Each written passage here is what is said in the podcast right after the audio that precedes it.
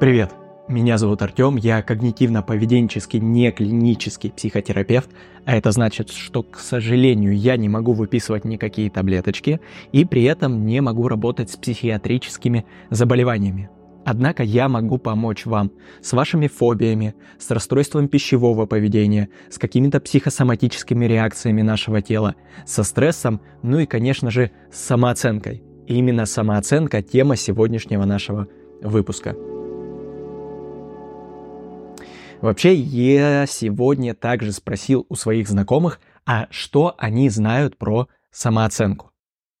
Оценка — это взгляд человека на самого себя, это некая оценка своих достоинств и недостатков. И я думаю, что самооценка очень влияет на то, как люди в обществе тебя воспринимают люди с э, заниженной самооценкой склонны себя обесценивать. Это постоянная критика себя и постоянное стремление что-то в себе изменить. А люди с завышенной самооценкой скорее наоборот обесценивают других людей, принижая их достоинство, чувства и труд. Я думаю, что самооценка бывает, так скажем, двух видов. Э, одна э, основана на каких-то внешних факторах на мнении влияние внешней окружающей среды.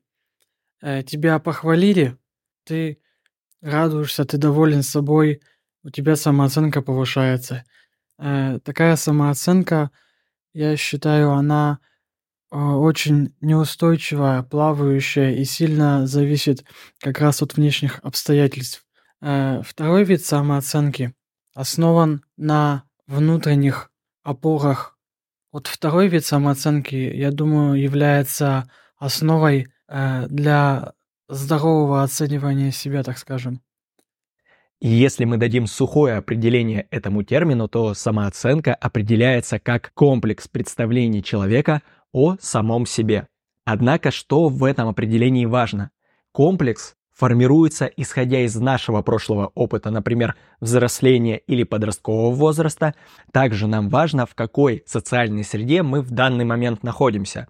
Например, вы работаете на заводе. На заводе обычно ценятся такие качества, как сила, уверенность и жесткость, чтобы в нужный момент дать отпор.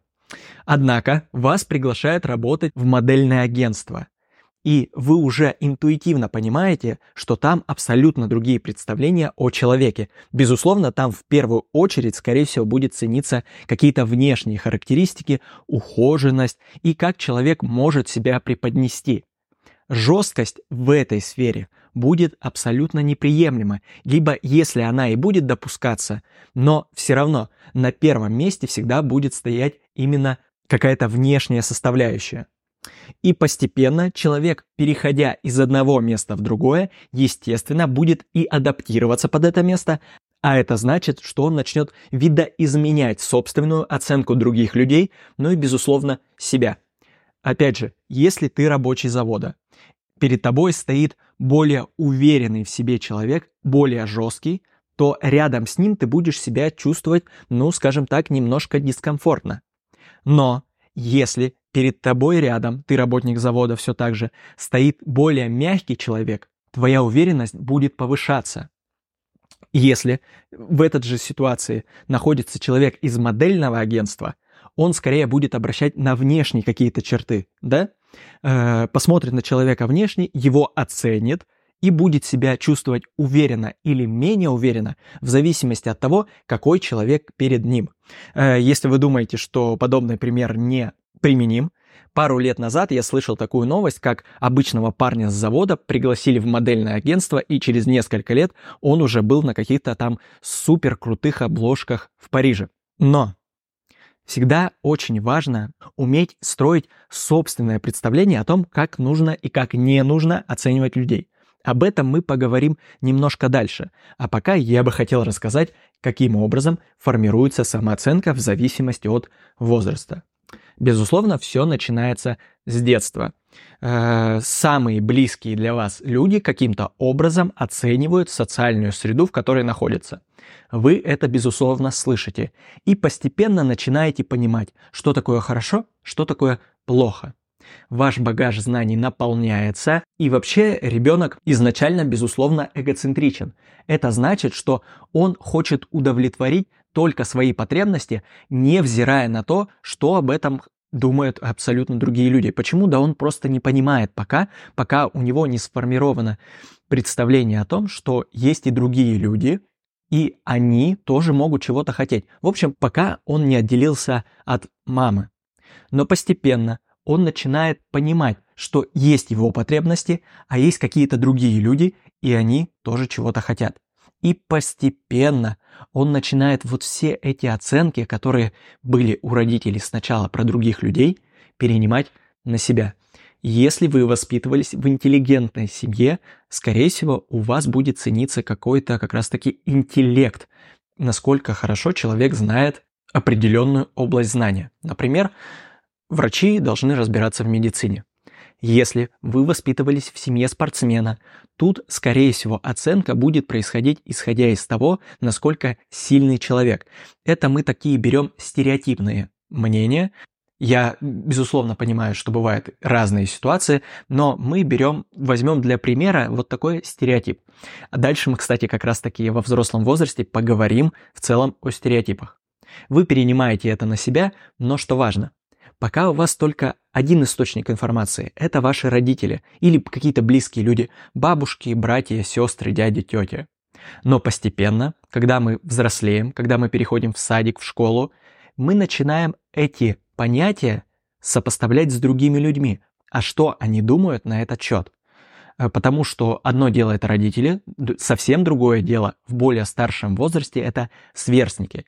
И мы уже на их мнение начинаем смотреть, а что они думают на этот счет, и, безусловно, каким-то образом видоизменять вот эти понятия, которые у нас были до этого.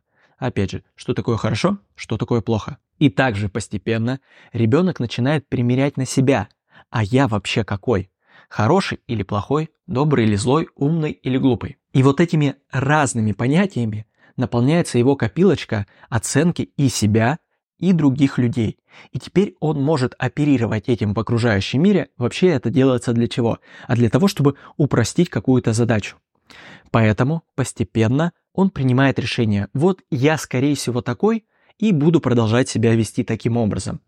Э, где-то примерно к 18 годам у ребенка может сформироваться устойчивая самооценка.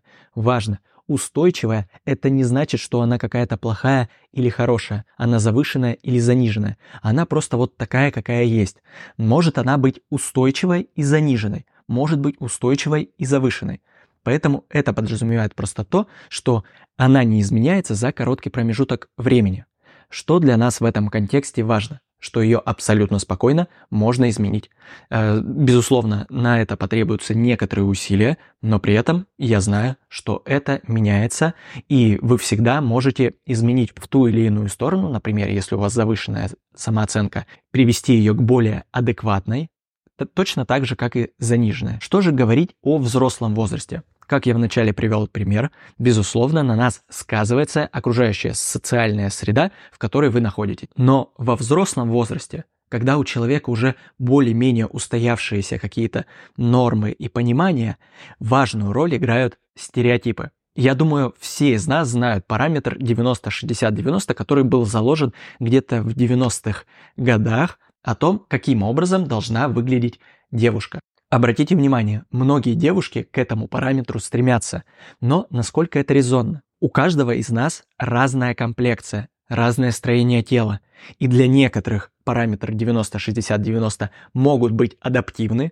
но для некоторых они попросту неприменимы, и мы с этим никак не можем ничего поделать. И поэтому нам остается только принять, принять тот факт, что мы такие, какие мы есть. Поэтому во взрослом возрасте, безусловно, на нас играют стереотипы. Но эти же стереотипы не должны нами восприниматься как единственное правильное решение. Нужно примерять на себя. А что вам комфортнее со стороны физиологической, например, какой-нибудь, или со стороны моральных, лично ваших устоев? Если мы говорим про внешние характеристики, то не всегда вам может быть необходимо задействовать, исходя из социальных стереотипов.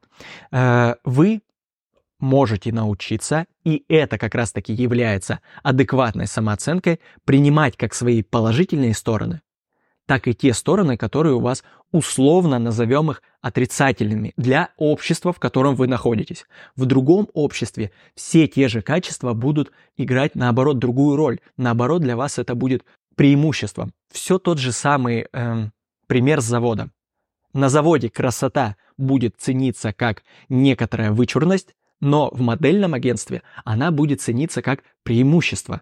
И поэтому в какое-то время у каждого человека должен наступить такой момент, когда он для себя сам должен решить, а какие для него черты важны, а какие он понимает, что это его слабая сторона, но по сути с ними делать ничего не хочет. Почему? Да потому что, первое, они ему вообще не актуальны. Второе, на это может уйти слишком много времени, а есть какие-то более важные задачи. И поэтому, даже если такому человеку с адекватной самооценкой указывает на его какие-то просчеты, он абсолютно спокойно на это реагирует, принимает, да потому что он знает, что да, действительно есть такая западающая черта, но я пока не готов на это тратить время.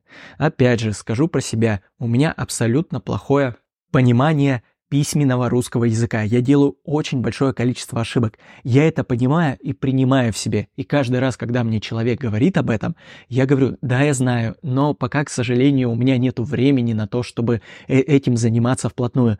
Пока у меня есть более какие-то важные, интересные занятия. И поэтому меня эмоционально это никак не задевает.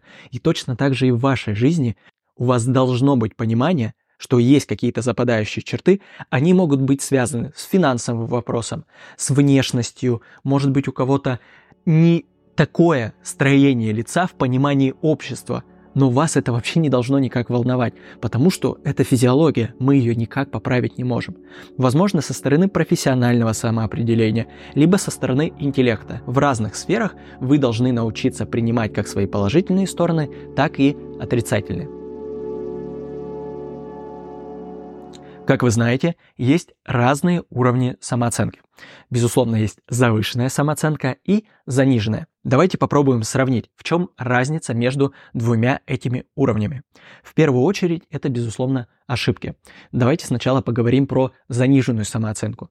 В заниженной самооценке преобладает поведение, и если вам говорят о вашей ошибке, вы начинаете загоняться на этот счет, всячески критиковать себя, и считать, что вы не такой, как все, и что-то с вами не так. В чем здесь э, есть загвоздка? Что при такой модели поведения человек не делает никаких выводов из своих ошибок и не может поэтому в дальнейшем их каким-то образом исправить. Дальше критерий – это критика. При заниженной самооценке человек всю критику воспринимает только на свой счет, невзирая на то, что иногда критикующий может быть абсолютно неправ. Следующий момент. Цели. Человек с заниженной самооценкой будет перед собой ставить либо какие-то минимальные задачи, которые достичь он может абсолютно спокойно, но в чем проблема? Что если стоять будет минимальная цель, то он не сможет развиваться, достигая этой цели. И поэтому э, он будет в стабильном таком состоянии неразвития. Либо более худших вариантах человек попросту перестает ставить перед собой цели и, естественно, каким-то образом их достигать. Э, тогда у него вырабатывается беспомощность, и это самый такой крайний момент, когда хотя бы немножко нужно начать выполнять человеку какое-либо действие, потому что в конечном итоге это может привести к плачевным результатам. И последний критерий, по которому мы можем оценить человека по его самооценке, это, безусловно, восприятие окружающей реальности. Человек с заниженной самооценкой будет воспринимать окружающих его людей, безусловно, сильнее, красивее, лучше во всем, чем он. Что это может за собой вести? Безусловно, эмоцию страха. Почему? Да потому что вокруг меня такие здоровые люди, которые, если они захотят, могут сделать со мной все, что угодно.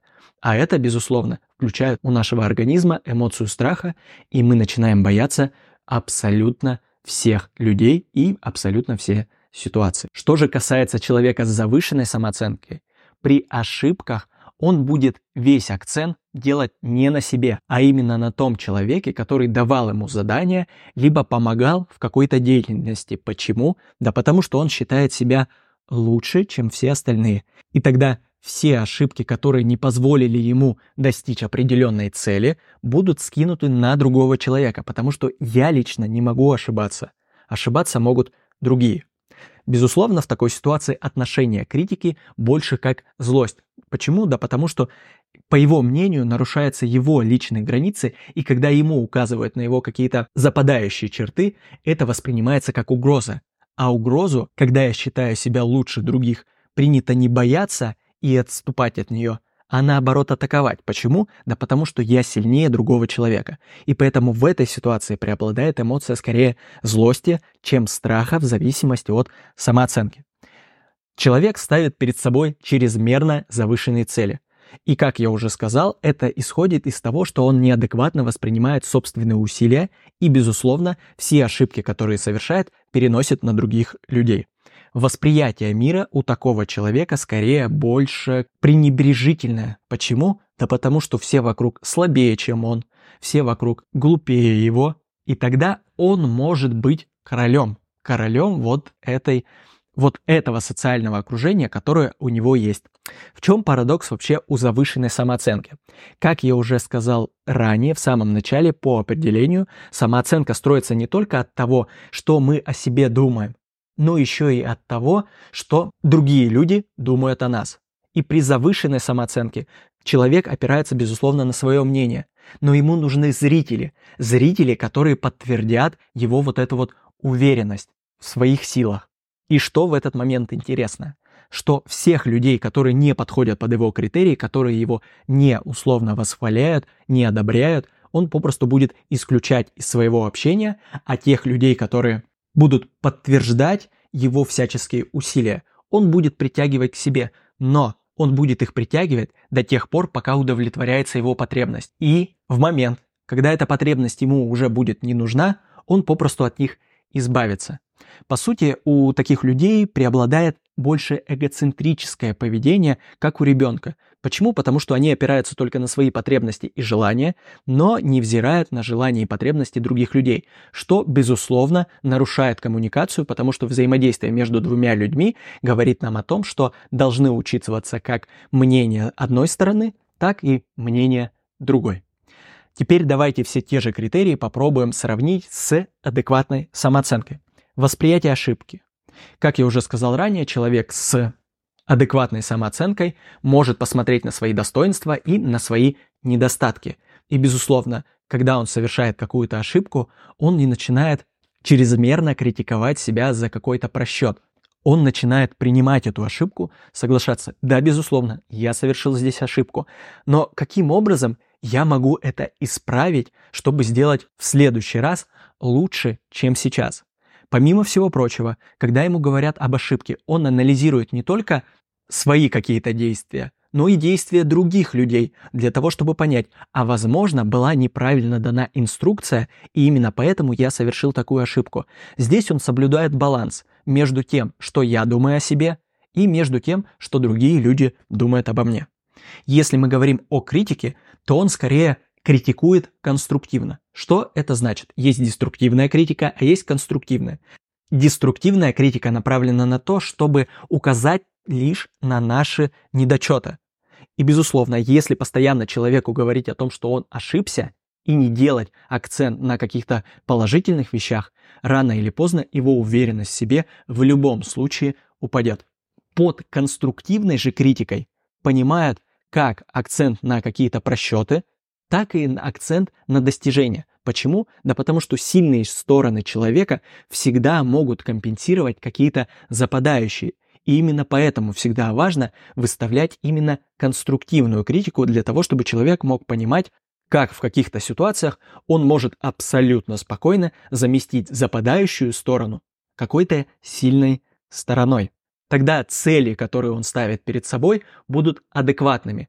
Они будут адекватными настолько, чтобы не прыгать выше головы, при этом ставить их таким образом, чтобы было достаточно сильное развитие, чтобы каждая цель вызывала нужную степень трудности и при этом могли развиваться. Что касается восприятия мира, об этом я в принципе сказал уже ранее, этот человек опирается не только на собственные какие-то представления, но и на представления других людей.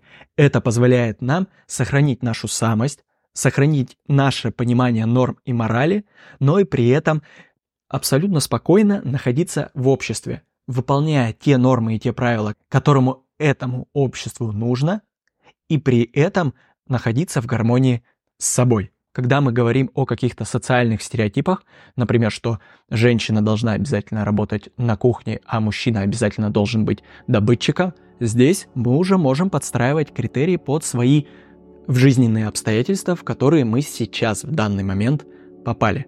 И поэтому каждый человек должен регулировать вот это вот представление под себя, исходя из того, что в конечном итоге он хочет достичь.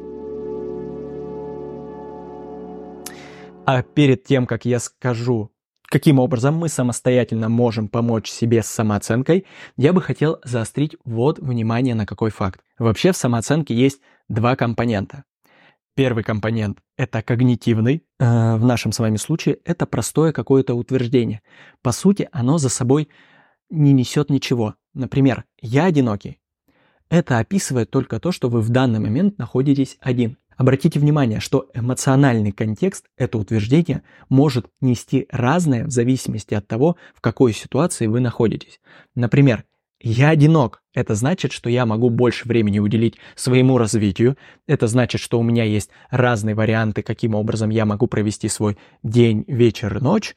И, в общем, простор для фантазии. Тогда я абсолютно одинок, мне это нравится, мне это здорово но есть и абсолютно другой эмоциональный контекст. Если у этого человека слово «одиночество» воспринимается в негативном ключе. «Я одинока» значит, мне никто не сможет прийти на помощь. Значит, если со мной что-то случится, я останусь совсем один, и, возможно, это будет не совсем хорошо. Это значит, что во всем мире меня никто не любит и не ценит. Обратите внимание, когнитивный компонент везде один и тот же я одинок. Но вот то, каким образом мы эмоционально окрашиваем отношение к этому когнитивному компоненту, это совсем другое. И поэтому в каждой самооценке присутствует первое – когнитивный компонент, а второе – это эмоциональный компонент.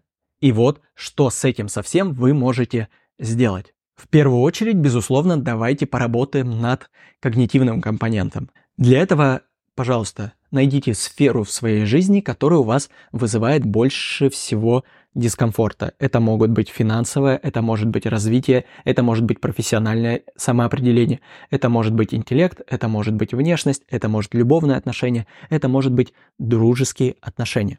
Вы просто посмотрите на это, можете даже оценить по 10-бальной шкале, где 10 – это я прям чувствую максимальный дискомфорт в этой области, а единичка, где я абсолютно спокоен. Важный момент. Иногда эти оценки не объективны. Почему? Потому что тот же студент, находясь на обучении, в профессиональной сфере он может оценить себя в 10 баллов, что он, ну, скажем так, никудышный профессионал. Но его это абсолютно никак не будет волновать, потому что он понимает, и это только начало. А сейчас, в данный момент, его больше всего волнует, например, любовная составляющая, которую он оценил на 7 баллов. И, казалось бы, баллы разные, но его больше волнует именно любовный вопрос. Когда вы выяснили, в какой именно сфере у вас больше всего западает, вы начинаете писать утверждения, которые могут вызывать у вас этот эмоциональный окрас. Например, в профессиональной сфере вы можете написать «я некомпетентен», э, «я мне не к кому обратиться, я понимаю, что мне это не нравится, я понимаю, что мне это неинтересно и так далее и тому подобное. Вы начинаете искать какое-то утверждение, которое бы вызывало у вас максимальный дискомфорт. Важно, на этом этапе вы сидите от одной до двух недель. Почему? Потому что первые варианты, которые выдаст вам ваша психика, будут максимально комфортные для вас. Они не будут вызывать никакого эмоционального отклика – а как только вы начнете с этим работать, думать об этом немножко чаще, важно, вы начнете это все записывать, тогда психика потихонечку ослабит свои защиты, и вы можете выйти на то утверждение, которое будет вызывать у вас максимальный дискомфорт. В этот момент вы можете даже заплакать, вы можете вы точнее, может наступить такая ситуация, что вы не сможете произнести это вслух. Это значит, что вы движетесь в правильном направлении, и рано или поздно вы дойдете вот до той фразы, которая вызывает у вас наибольший дискомфорт. Важно также, что их может быть несколько, но для начала вам нужно составить весь список этих утверждений, а на это вам потребуется одна-две недели. После чего, когда вы составили этот список, когда вы нашли ту фразу, которая вызывает у вас наибольший эмоциональный отклик, вы можете оценить вообще все фразы, которые вы записали, опять же, от 1 до 10 баллов, где единичка я абсолютно спокойно к этому отношусь, а 10 это вызывает у меня максимальное напряжение. Когда вы выбрали самую большую оценку, вы начинаете думать. Теперь нам необходимо вот эту фразу немножко видоизменить. Давайте возьмем для примера фразу «я одинок». У вас она вызывает оценку где-то на 9 баллов. Теперь необходимо ее каким-то образом изменить, чтобы она была с одной стороны и правдивая, но с другой стороны и вот сбавляла хотя бы на один балл свой накал. Э, я одинок, когда нахожусь дома, но во время рабочего процесса мы хорошо общаемся с коллегами. Обратите внимание, что мы действительно сказали правду, да? Действительно, в доме я нахожусь один, я одинок, я чувствую себя так, но бывают фрагменты в моем дне, когда это одиночество отступает, и я чувствую себя как будто бы нужным. И если у вас эта фраза хотя бы на один балл уменьшила это состояние, отлично, мы начинаем с простого. Если у вас не получилось подобрать такую фразу, продолжаем искать дальше. Я уверяю, всегда есть фраза. Например, «я одинок» мы можем поменять на я одинок сейчас, но у каждого человека бывает такой промежуток, и мой тоже когда-нибудь пройдет. Что важно? В этой фразе вы можете вспомнить ситуации, когда вы действительно были не одинокими, и осознать, что это не первый промежуток ваш в вашей жизни, когда вы испытываете вот это одиночество. Но также вы сможете осознать, что, безусловно, этот период всегда проходит. Вы можете даже вспомнить свои какие-то положительные качества, которые могут влиять на это одиночество. Об этом чуть дальше, и я скажу только еще, одну важный момент, еще один важный момент про это упражнение. Вы начинаете избавлять, находить, точнее, вот эти вот фразы и применять их в повседневной жизни. Обращать внимание, действительно ли они вызывают у вас хотя бы немножко, хотя бы небольшое облегчение вы эти фразы начинаете применять в повседневной жизни. Если вы чувствуете, что, идя по улице, вы эм, в голове прокручиваете эту мысль «я одинок», сразу же вы можете записать эту мысль, положить к себе в карман, и сразу же, как только эта мысль пришла, достать этот листочек из кармана, развернуть и просто прочитать хотя бы. «Я одинок, но это временно». И обращайте внимание, насколько улучшается ваше самочувствие. Вы долго и упорно тренировали свой мозг реагировать так, как реагируете. Теперь вам придется немножко затратить больше усилий для того, чтобы эту формулировку вида изменить. И вы делаете и подбираете фразы до тех пор, пока вот эта вот озабоченность данной сферой жизни не уменьшится к одному баллу. Теперь мы переходим на второй этап. А второй этап подразумевает то, что мы ищем не только наши отрицательные качества, но и положительные. Вы можете делать эти упражнения одновременно. Например, нашли, выписали утверждение и тут же начали искать, а какие есть у меня положительные качества сначала. Поищите эти качества у себя в этой сфере жизни, в которой вы есть, а потом переходите на другую сферу жизни и выпишите все качества, которые в этой сфере жизни вам действительно помогают, и вы считаете, что это ваша сильная черта. Важно, вы не должны быть самым умным, вы не должны быть самым сильным. Вы просто действительно считаете, что вы, например, в области математики силен. И это все. Мы не должны идеализировать себя. Мы должны адекватно оценивать собственные возможности. Начинаете выписывать свои какие-то положительные черты и применять их на свою жизнь. Возможно, эти черты вам помогут разобраться как раз-таки с той фразой, которая у вас была «Я одинок, но также я знаю, что мои качества — это внимательность. Я знаю, что я могу всегда прийти на помощь, и я знаю, что я с уважением отношусь к другим людям. И, безусловно, эти качества позволят мне не быть одиноким. Обратите внимание, как мы совместили два этих упражнения. Ну и третий этап. До этого мы больше как бы рассуждали. Этот этап можно выполнять одновременно с первыми двумя. До этого мы больше рассуждали, мы больше опирались на самооценку, то есть то, каким образом мы оцениваем себя. Но теперь нам необходимо найти человека, который мог бы конструктивно оценивать наши возможности. Как это сделать? Пойти на кружок? Танцы, спорт, плавание, э, фитнес, э, музыка, любой кружок, где есть адекватный специалист, который будет критиковать вас правильно. Почему это важно? Да потому что теперь вам необходимо закрыть компонент оценки другого человека. Если вы найдете грамотного специалиста в определенной области, он не будет делать большой акцент на то, чего вы не можете.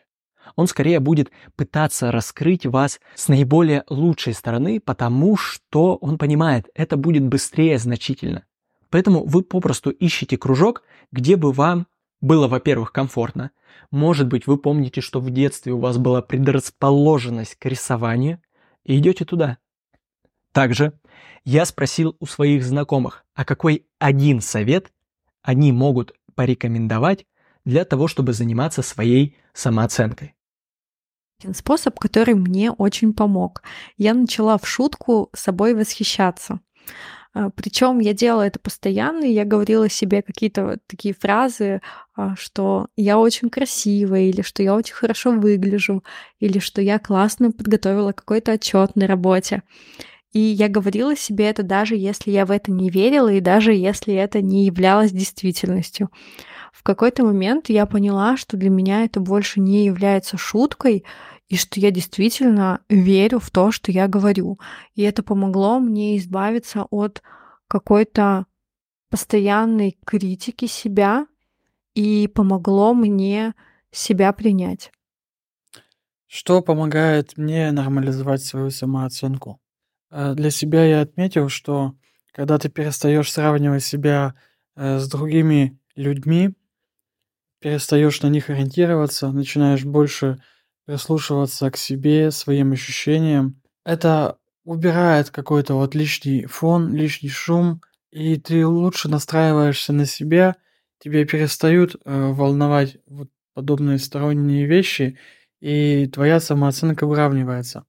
Сравнивать э, себя не с другими людьми, а с тем, каким, допустим, ты был в прошлом, как ты поменялся за определенный период в лучшую сторону или в худшую. Вот это, я считаю, хороший ориентир. А теперь небольшой ужастик. Что же произойдет, если вы не будете обращать внимание на то, каким образом вы оцениваете себя? В прошлом выпуске про психосоматические реакции нашего тела я рассказал, как наши мысли могут вызывать изменения в нашем теле. Все то же самое и здесь. Допустим, вы не уверены в себе. Вы постоянно стараетесь избегать каких-то трудных, на ваш взгляд, задач, но которые решаемы. Что произойдет? Да произойдет постепенная выработка у вас выученной беспомощности. Радости от жизни вы будете получать меньше. Наши нейрончики, у них есть связь. И вот по этой связи вырабатываются какие-то нейромедиаторы. Одни нейромедиаторы могут отвечать за какое-то наше позитивное настроение, радость и другие какие-то приятные ощущения. Но если вы начнете чувствовать себя как беспомощным в любой ситуации, потихонечку эти связи между нейрончиками начнут ослабевать, и вы перестанете ощущать счастье на том уровне, на котором ощущали до этого. Почему? Да потому что нейромедиатора будет передаваться меньше, и постепенно ваше настроение может ухудшаться. Только от одной мысли, какой я, например, несчастный или беспомощный, ваш организм может начать отвечать, и в какой-то момент это может привести к полному нарушению взаимосвязи между этими нейрончиками. И, к сожалению, такой ситуации у вас могут диагностировать депрессию. Поэтому, пожалуйста, не доводите до такого состояния. У нас вообще с вами абсолютно разные ситуации. У каждого человека. У нас у каждого разный опыт, разное количество ресурсов, финансовых вопросов. Но какой бы вы сейчас ситуации ни находились, я уверен, вы сможете собраться с силами и начать хотя бы постепенно, хотя бы вот с тех простых упражнений, которые я вам дал, заниматься своей самооценкой. А я очень надеюсь, что этот выпуск был вам полезен. Если он был вам полезен, пожалуйста, поделитесь им в социальных сетях, потому что я уверен, есть другие люди, которые могут применить те рекомендации, которые я дал сегодня у себя в жизни, которым нужна помощь. Также, если вам нужна помощь психолога, то вы можете написать мне на сайт и записаться на консультацию artem72.rf. Я благодарю Наташу и Гошу за ответы на мои вопросы. А на сегодня у меня все. Спасибо за прослушивание. Всем пока.